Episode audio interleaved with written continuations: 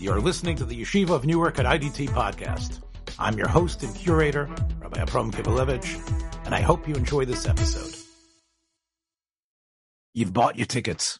The ushers are about to open the doors. Yes, the projectious Hasmicha is about to start. But first, if you own a retail business and accept credit cards, your customers are getting points, miles, and all sorts of rewards every time they use their card. And you're paying the price. That's why NRS Pay, a product of National Retail Solutions, a division of the IDT Corporation, offers its cash discount program, FeeBuster. You can start accepting credit cards for free. If your business processes over $18,000 a month, you pay no monthly fee and $0 out of your pocket for transaction. This means you, as a retailer, can enjoy the benefits of accepting plastic, and your customers still get those crucial miles they crave and need. NRS Pay FeeBuster provides every client with a free credit card reader with no long-term contract, no early termination fee, cancel anytime without a penalty. I'm personally familiar with this company, and they truly stand by their product, and they'll help you with live, stateside-based customer service on any issue or question. Visit nrspay.com or call 833-289-2767 to learn more about NRS Pay and the fantastically fair FeeBuster. Clear the aisles, the projectionist, Hasmicha. Hi, Yitzchok, I'm here with you today, and I think one of the most overused words in our lexicon, and it overflows, of course, into film and television, is the word miracle.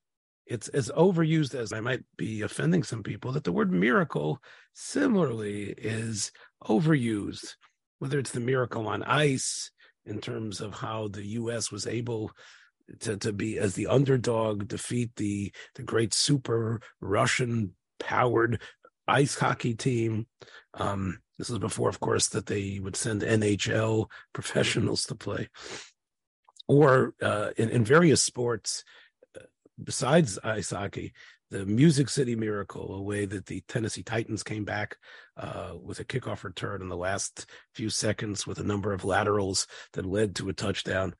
The music, again, in sports, you're right, people, God is behind everything. And perhaps in some ways, calling everything a miracle makes sense, but that's not really what it means.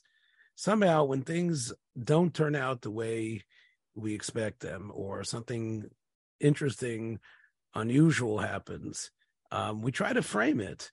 And I'm going to suggest that when we frame it as a miracle, we do a disservice in a way to the idea of God's showing his love, his presence, his power in a way that we need to somehow respond and celebrate that specific day as far as Judaism goes. I don't want this. It's like, I know we're going to start turning this into a discussion about when you are koveya a yom, as a yom nes or not, and what sort of miracle it has to be. This is that would be.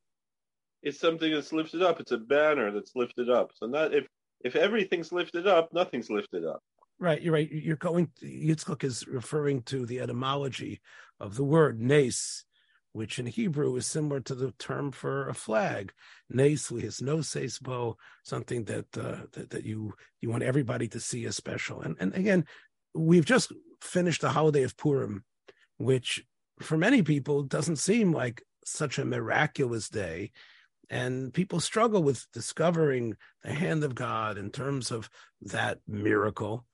So again, we know, and I think we're satisfied with each person recognizing the miracles that got them through life.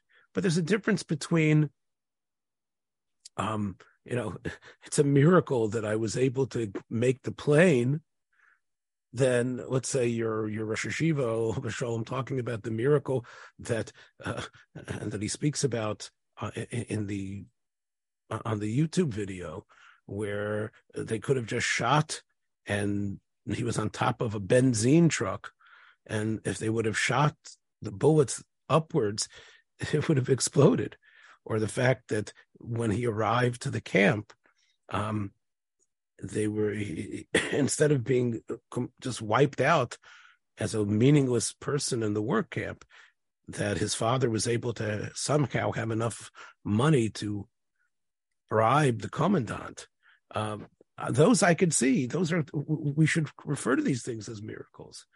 And we have to see that there's no logical way to perhaps explain why, especially when we know it's towards someone good and someone positive. But I think that television and movies have overused films and television programs, that they use this term miracle, don't even really reckon with the fact, it was a divine miracle from God. Miracle just has become disconnected from God as well. I remember, the very weird quarterback of the Green Bay Packers, Aaron Rodgers, after a loss in the NFC championship game to the Seattle Seahawks, quarterback by Russell Wilson, who's a very much a very strong Christian. And Russell Wilson said, well, this show, God was with us. And, and Aaron Rodgers says, well, don't bring God into it. Okay, look, you were behind. We made a bunch of mistakes. You guys ended up winning. But don't assume that this shows the will of God and that you're God's team and it's God. This is destiny. You have to be very. So I'm with Aaron as far as this goes. That, and I would say that most people are not Russell Wilson. Most people, when they say, "Oh, it was a miracle that happened," a miracle, they don't necessarily believe that it was God. And I think when many of these films and are called miracles, it's true if they are Christian-based, and you're going to talk about one specifically that was produced at a period that they were trying to promote an understanding of all of the major religions in the United States. Miracle meant miracle from God. But I'm going to actually talk about a film that I think the director and writer, when he uses the term miracle, is very much tongue-in-cheek. And in many ways, even perhaps a criticism on when Christianity is the ultimate miracle. Look, you reminded me off pod of an anthology series that lasted, I think, about 2 years in the 1950s called Crossroads. And I think Chevrolet, which they liked the title because, again, you're always going to go on the road with your Chevrolet. They liked that title, and they sponsored a program that was meant to be every week a investigation of a story, a religious story that occurred not just to a person of a member of that faith, but to a leader, either a priest, pastor, or rabbi. Correct? Yes, that's correct. Yes, and probably today, even watching that, you'd probably need a disclaimer from whoever who was allowed making that available. This was produced at a time that there was anti-Muslim feelings, so there aren't any imams or Muslims here. I don't know if it was even anti-Muslim feelings as much as there was just the Islamic community was not as prominent in America at the time. Right, I know. That's what I'm saying. I remember, there was a lot of ignorance, but I remember, there was an episode of You Bet Your Life, and there was some kind of a weird puppet that was supposed to represent God, and Groucho Marx was not a religious person. He was very, very clear for. I remember reading his biography that his daughter wrote, and it was very clear that he was not a religious man, but this was, an expression. And they said, whether you call him, I think they said, whether you call him Christ or Jehovah or Muhammad, it shows just the ignorance of, that they, thinking of Muhammad as a deity, but also the very, very, vain and wrong attempt at inclusion was there. It was, but it was just an ignorant form of. Look, I'll admit that even though in sheer numbers, the Islam was even in the 50s probably larger than its representation on screen, and part of it had to do with the fact that Jews we always punched above our weight, and therefore there might, in terms of population, Jews might have been a very small amount, but they obviously took a very large role in many, many areas of politics and in the entertainment industry. And I guess that's part of the reason why this program was Catholic, Protestant, and Jew. So the Crossroads program is available on Tubi and on YouTube. Tubi, I guess, in both places, you're going to have to put up with some commercials. But what was the episode you had? And we're going to talk about episodes that have miracle in the title. Right. So I found this, The Miracle of Faith. It's a season 2, episode 36. So it's probably one of the last episodes of Crossroads. And we have Conrad Nagel, who had a very illustrious and very prolific filmography, playing a contemporary Episcopal priest. Dr. John Large was the name of the priest in this episode. And you have, always in these shows, you had quite interesting cast. You had some rather prominent actors, or also maybe not as prominent, but actors with, prominent careers in television and in film, as is this cast here. So basically, you have a story of a medical doctor played by Frank Wilcox, who appeared in a lot of movies that I'm familiar with. This cast were in a lot of the monster movies that everybody knows that I love. And so this doctor, he saved this old woman's life, she's paralyzed and unable to walk after this surgery that apparently saved her life. So she's being cared for by her son and daughter-in-law.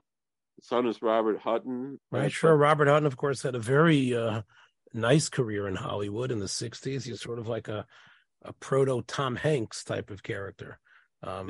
He was also in a lot of monster movies, The Slime People. Okay, but before, Bob Hutton died much too young, but he was actually I wouldn't say became a household name. His son Timothy, of course, plays the troubled young man in Ordinary People. Yeah, I met Timothy Hutton because he was married to Deborah Winger. But just let's set the table. The narrator, who introduced each program, would say that these are actually based on events that occurred to actual clergymen, and it isn't just fictionalized. It's not like mystery or suspense or Twilight Zone, where we're just supposedly there was some minister who came to some housewife. Based on actual events, they. And the opening credits, they say, pastor, priest, or rabbi. They made it clear that this was something that was a real person. Or in the end credits, they said that it was, they changed the names of the incidental people. But this woman, Mrs. Carpenter, she's stuck in bed, and so her son Paul, played by Robert Hutton, is caring for her, and his daughter and his wife, Marion, is also caring for her. And as soon as he leaves, the mother-in-law starts being, excuse the word, but it's appropriate here, she's very, very bitchy to her daughter-in-law. And it's very, and it's a very difficult situation. And it seems that the son and the mother are both agnostics, and the daughter has some religion, and so she... Right, that's Marion, played by the soap opera star Rachel Ames.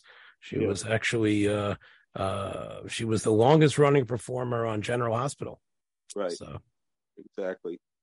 And she had a big career, and so she invites this Dr. Large, who was a real person who, especially in chaplaincy, of the Ministry of Presence. And when a chaplain or a clergy person makes a visit somewhere, our job is to represent, Kedusha, and even if we don't personally maybe live up to it, we're supposed to be a symbol of that. And this Conrad Nagel, who again, he So he playing Dr. Large, he comes to meet Mrs. Carpenter and to speak to her about God. Yeah, and he had a very, very, this Nagel, by the way, his career was about a 50-year career from 1918 or so until 1967. So it was 49 years, almost 50 years of film career from the silent era into television. So how do you think Conrad does in terms of representing a man of faith? How, go ahead.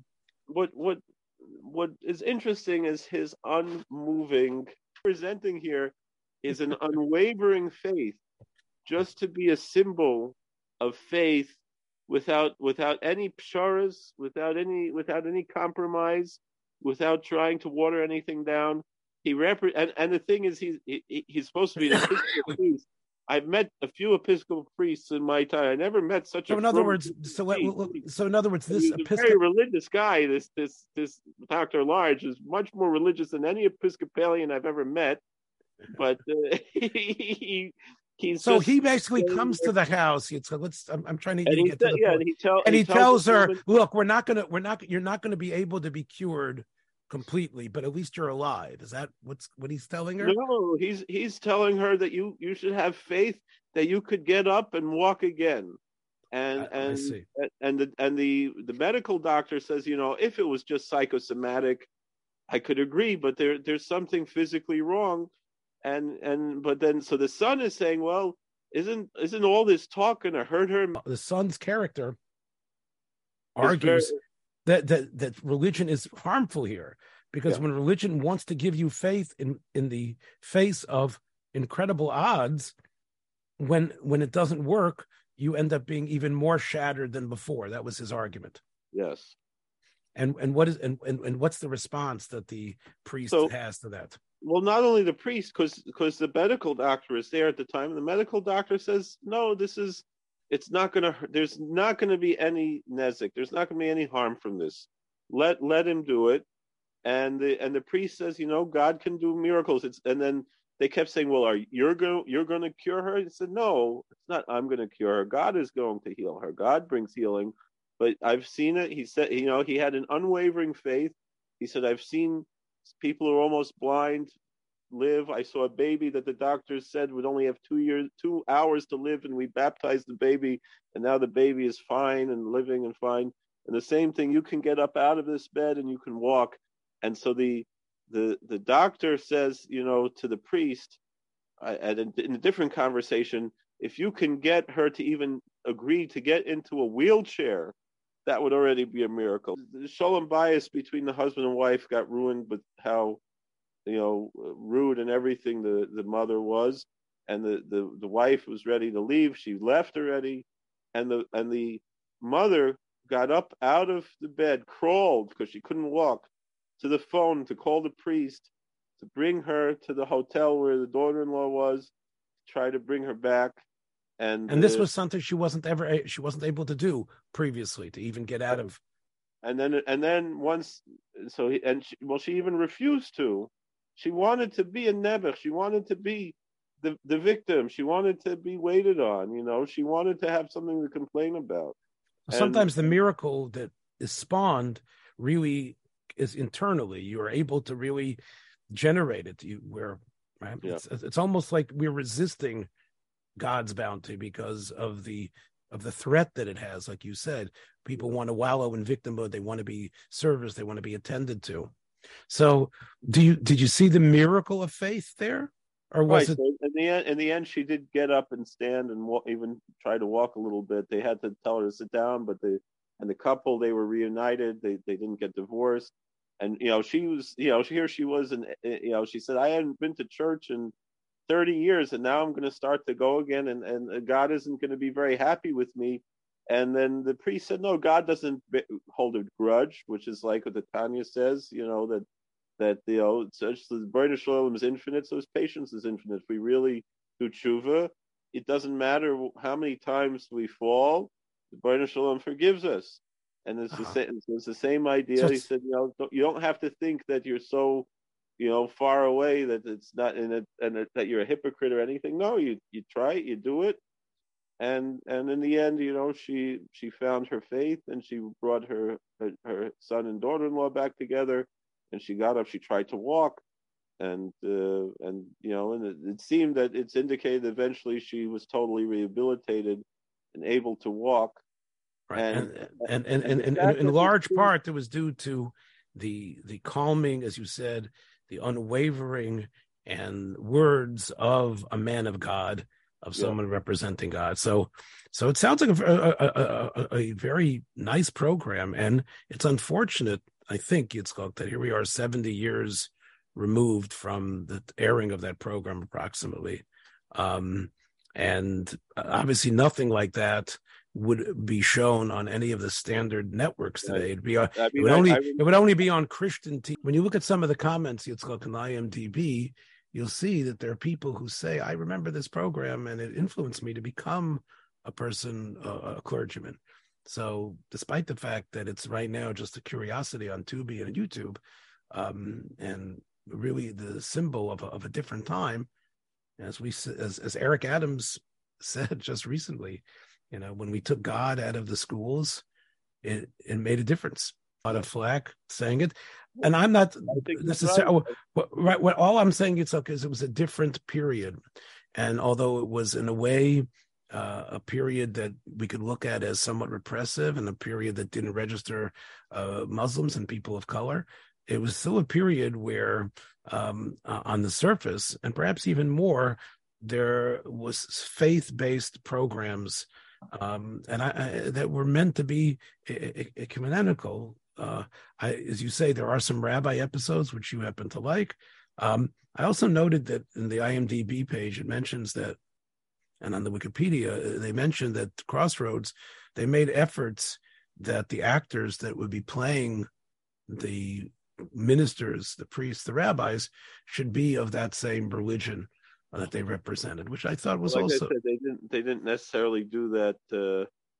Like I said, Vincent Price played the rabbi. It's not right. He although he has an. He also played a minister in another episode. But I would assume if you could get Vincent Price in the 50s in your show, you took him no matter what he was going to play. And the fact is, he bore a strong resemblance to Gershom Sheshes. If you look at Gershom Sheshes, the pictures we have of Gershom Sheshes, there was a very strong resemblance. Okay, all right. So I think your choice in terms of miracle of faith, I think, was more connected, perhaps, to the way we should look at miracles. That faith can help people psychologically through. Difficult situations. Was that they were trying to reduce it to something psychological, but in the end, I think the message was it really was something supernatural. It wasn't merely that prayer comes in different forms, and God can heal. And I think that is something that is a life affirming message, and perhaps we should, you know, correctly call that as miracle. Let me now talk about the film from approximately about 13 years earlier, called Miracle of Morgan Creek, which is one of Preston Sturges's screwball comedies made in the middle of the war.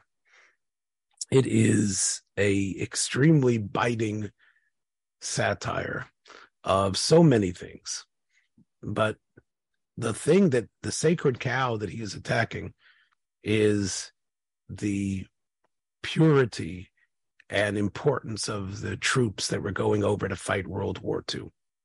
We all know that this was the good war, the war that we were cajoled into eventually, and that we were going there to save the world. We were going there to right the rights. And one could probably, looking back 80 years later, say that it was, of course, the entry of that great giant, the United States, that was able to turn the tide, and the threat of Hitler was eliminated. The Russians have a lot to say about that as well, but there's no question about it that that was the myth, that we were going to save not only our shores, obviously, but the whole world from the threat of tyranny, and that's what it meant to be an American. America was exceptional in that way. And that's really at the end of World War II. That is why nation building and other types of diplomacy were built on that. What Preston Sturges does in this film, and similar to what Billy Wilder did in the film that we highlighted a couple of months ago, A Foreign Affair, show that the American troops, especially the ones that were stateside and being sent out, were the same ribald, wild, undisciplined children that they were always. The fact that there's this new veneer of nobility being placed on them, that they're going to fight Hitler and they're going to fight for democracy, didn't actually change much about innate human nature. In this fictional little town of Morgan Creek, somewhere in the Midwest, Sturges brings back Brian Donlevy and Akim Tamiroff as McGinty and the boss, who you sort of don't know what's happening to them at the end of The Great McGinty, which is one of the greatest political satires ever put onto screen. And he actually uses them as the framing device. Sturges was always original in terms of giving you that punch in the face, that first minute. What is going on? Like, what's happening? Like, something fantastic is happening in Morgan Creek, a small town in the Midwest. So basically, what you have is an event is happening. Something is going on. The governor is being called by somebody. You're not sure who. It seems like he's a newspaper man, about an incredible event that's happening. And of course, now the flashback occurs. Now, what is this great event? And why does the governor have to be called in on it? And this is where, Sturges leads you along, and you eventually come to realize that what's happened here is that a young girl who is the beauty of the town.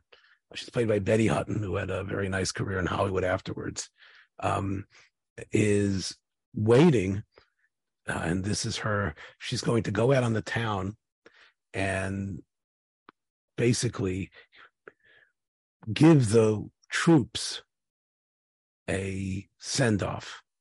He's going to give the troops a send-off that they should be able to go into battle happy. Now, what did that mean, these dances, right? So externally, it meant they happened in church basements. They happened in the town halls. But we know what it was really about. But what it was about was a night of debauchery. And basically, these events were about servicing the servicemen before they would go, and it was considered almost a patriotic duty. Now, Sturges is careful to say they would get married, and maybe that was in order to avoid the Hays Code, and maybe those marriages did happen. I mentioned the film a number of months ago called The Clock, where with Judy Garland, where the young serviceman, they decide to get married before he goes off to war, but with the intent perhaps to come back. It wasn't just a way to give a night of love, but maybe actually to build a life afterwards. But in this film, it's clear that the marriage, if they do happen, is a canard. And it's just a way for to give the servicemen a wild night of partying and sex. Betty Hutton, who is the daughter of the town constable, and who is played by William Demarest. And of course, William Demarest, along with a number of other great character actors like Walter Brennan, Edgar Buchanan, and others, had a career playing the second banana, the friend, the wise guy. Many people know him, of course, from the years of episodes in My Three Sons with the other Hollywood stalwart, Fred McMurray. But Demarest was at his greatest in the 1940s. He was already 50 years old at that time, but he was fantastic in terms of slapstick. His vaudevillian experience allowed him to take pratfalls, and he probably falls on his back about 6 or 7 times in this film trying to kick somebody. I can't say that. All I can say is I laughed every single time he was trying to do it. He is the town constable, and he has 2 young daughters, one 14, and the most precocious, mature 14-year-old I think ever put on screen, that wasn't supposed to be devious. And Betty and his older daughter, Trudy. And she's the one, of course, who sees it her patriotic duty to go out. Now, there is a town nebbish played by Eddie Bracken. Eddie Bracken was also in a number of Sturgis's films. In fact, even that same year, the film known as Hail the Conquering Hero had Eddie Bracken in it. And he played also a fellow from a small town who actually comes back after being discharged, I think, from the war, and embarrassed that he did not have the same sort of hero stripe as others. And there's a whole lie behind it. So again, both of these films, by the way, were nominated in that year. They were made a year or two after each other, but they were released in the same year. And they're both nominated for Best Original Screenplay. Sturgis, after he wrote the screenplay of The Great McGinty, which he didn't direct, he was determined that he would be the total auteur of his films. And of course, he wrote the screenplays and directed them. And he developed, I think, one of the most unique styles. And I know you're a big Howard Hawks fan. I know that you enjoy his screwball comedies. Sturgis is in another league. True, there's a little bit of Lubitsch, a little bit of Hawks. Sturgis is a progression from both of them. And I love Lubitsch. I think Lubitsch is, and Sturgis knew how much he owed him. In Sturgis's masterpiece, Sullivan's Travels, the main character played by Joel McRae, mentions Lubitsch along with many others. But Sturgis was doing something different, something a little more American, a little more unique. And Sturgis really did try to have a great cross representation of America in his films. It's been discussed what happened to Sturgis after Unfaithful Years with Rex Harrison. Why did he fall off the face of the earth? What happened to him? Why wasn't he able to make? And part of it had to do perhaps with when he died. But this film is really Sturgis at the peak of his powers. And the film has Eddie Bracken is this nebbish. Eddie Bracken is a person who can't get into the war. He's constantly, his blood pressure and spots constantly go up every time he gets nervous. So he is the ultimate 4F. But he pines over Trudy, and he's been in love with her since the time they were little children together.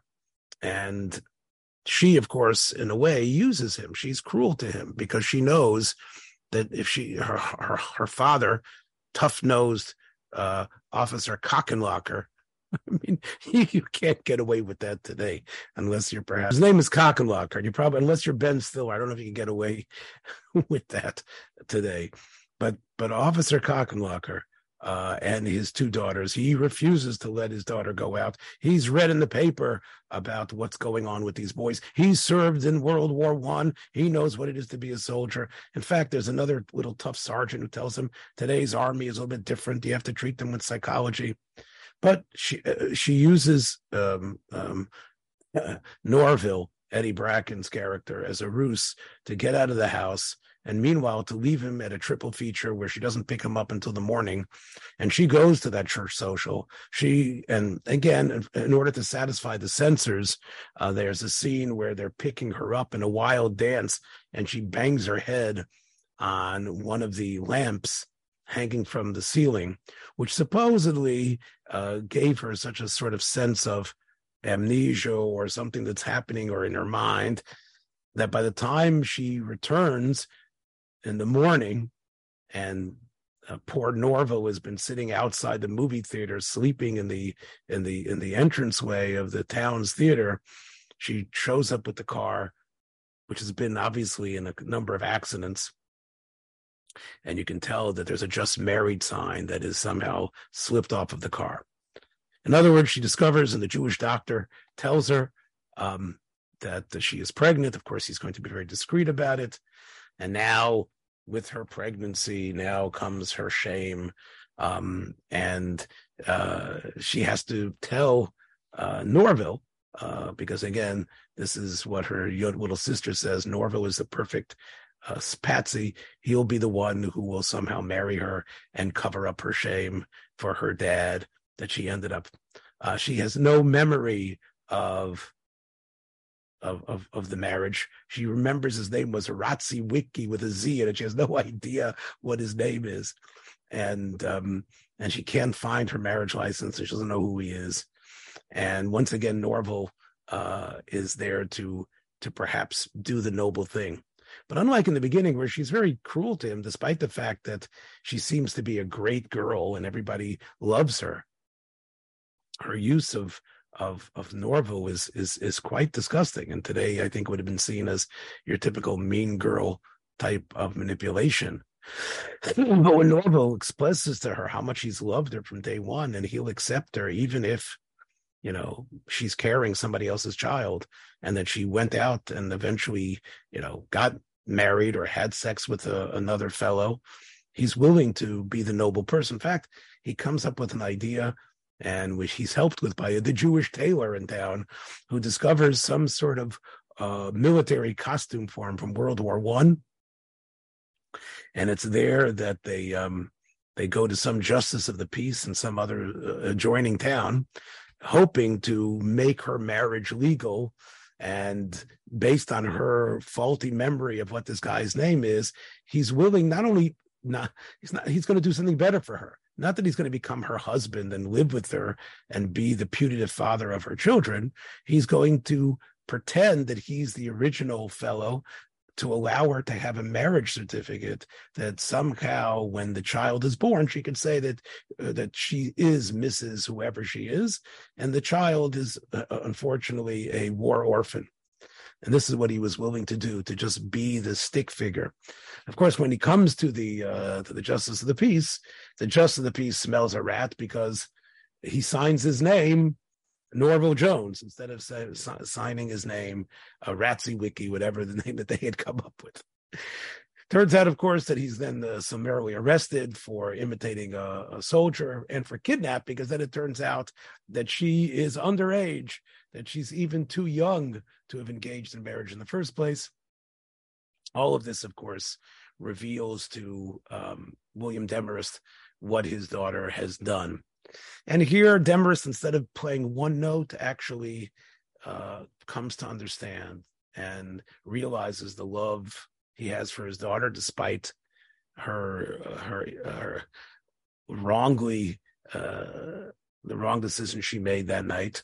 And he realizes the nobility of this fellow, who, although he can't get into the army, he's basically a nebbish, a dweeb, as we would say, that he has shown courage and love to his family, and he allows him to escape, despite the fact that this is going to be something that is illegal and will make him even more of a fugitive. Anyway, as the film progresses, somehow he escapes. I think they come in. I think the two girls come and somehow get him out. And as the film sort of rushes towards its ending, Betty Hutton, Trudy's boss in the record store, his name is played by Julius Tannen, also a very famous character actor, Jewish fellow. And his name is Mr. Rafferty, but he plays him totally with the most Jewish accent that you've ever heard. In fact, you know, he's, of course, Tim Trudy, yes, I take care of you. So you have the three Jews, like the three wise men, who are basically helping this woman, the doctor, the tailor, and the record shop owner, and they end up somehow spiriting her away to some place, because the Cockenlockers are now involved in this investigation of fraud and escaping, and he lost his job, but she's being taken care of.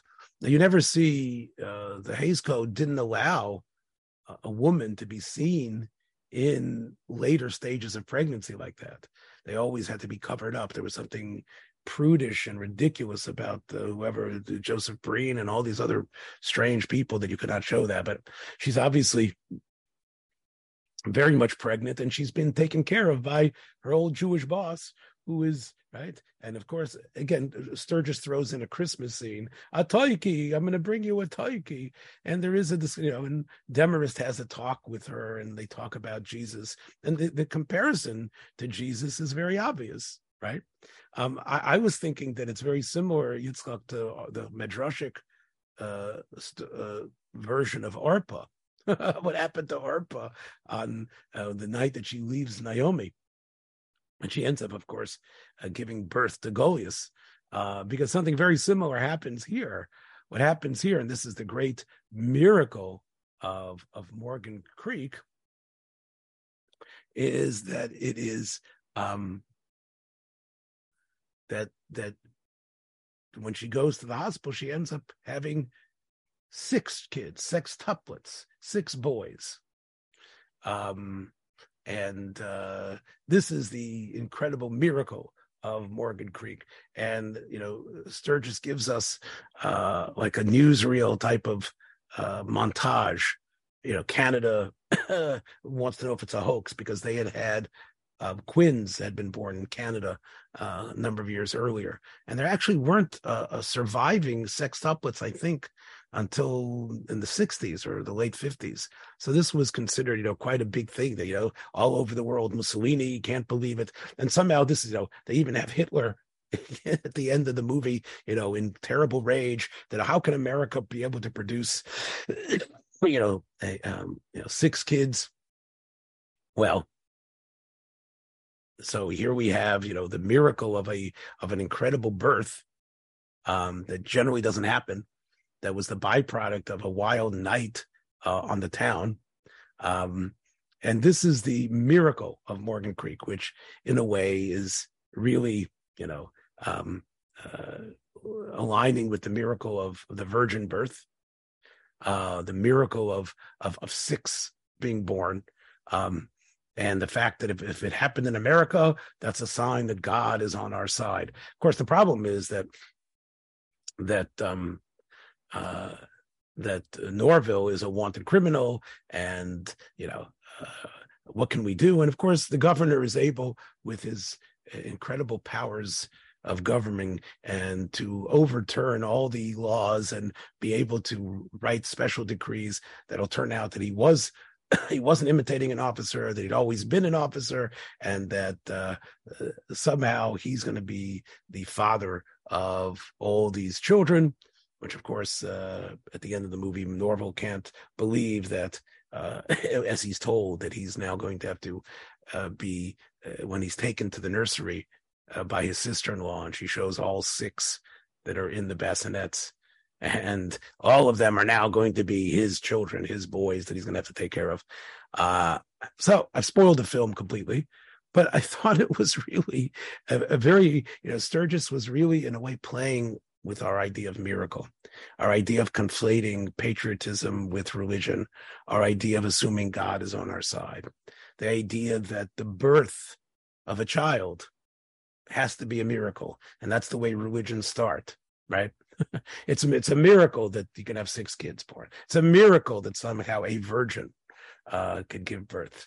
And I think that by calling the film Miracle of Morgan Creek, I think he's, you know, really in a way being extremely cynical on what we ascribe to God, and perhaps even, you know, even the most essential religions. On the other hand, I think what he brings to the fore is that behind the sometimes idiotic ways people act, there are people who can change and show their better sides, whether it's Demarest Cockenlocker, who stops being this, you know, this complaining old guy about the old days and constantly trying to kick people, or even Betty Hutton's character, who realizes that she has been using her beauty to her advantage and has taken advantage of this young fellow, and realizes that this this schleppy dweeb has more to him than perhaps any of the the wonderful tough hunk guys that are out there fighting the war, which again is a sacred cow to that Sturgis is trying to, I guess, roast. It doesn't have the star power of Palm Beach Story with Claudette Colbert and Joel McRae. It's not as beautifully acted as The Lady Eve with Henry Fonda and Barbara Stanwyck. But if you are looking for a film that is slapstick and has a way to maybe think about what miracles are and what they aren't, Miracle of Morgan Creek, I think, is the ticket. So that's it, my friends. Watch your step on the way out. We'll catch you in some miraculous fashion, hopefully, next week. Take care. Thanks for joining us for another episode from the Yeshiva of Newark at IDT Podcast. Be sure to subscribe on your favorite podcast app so you don't miss a single episode.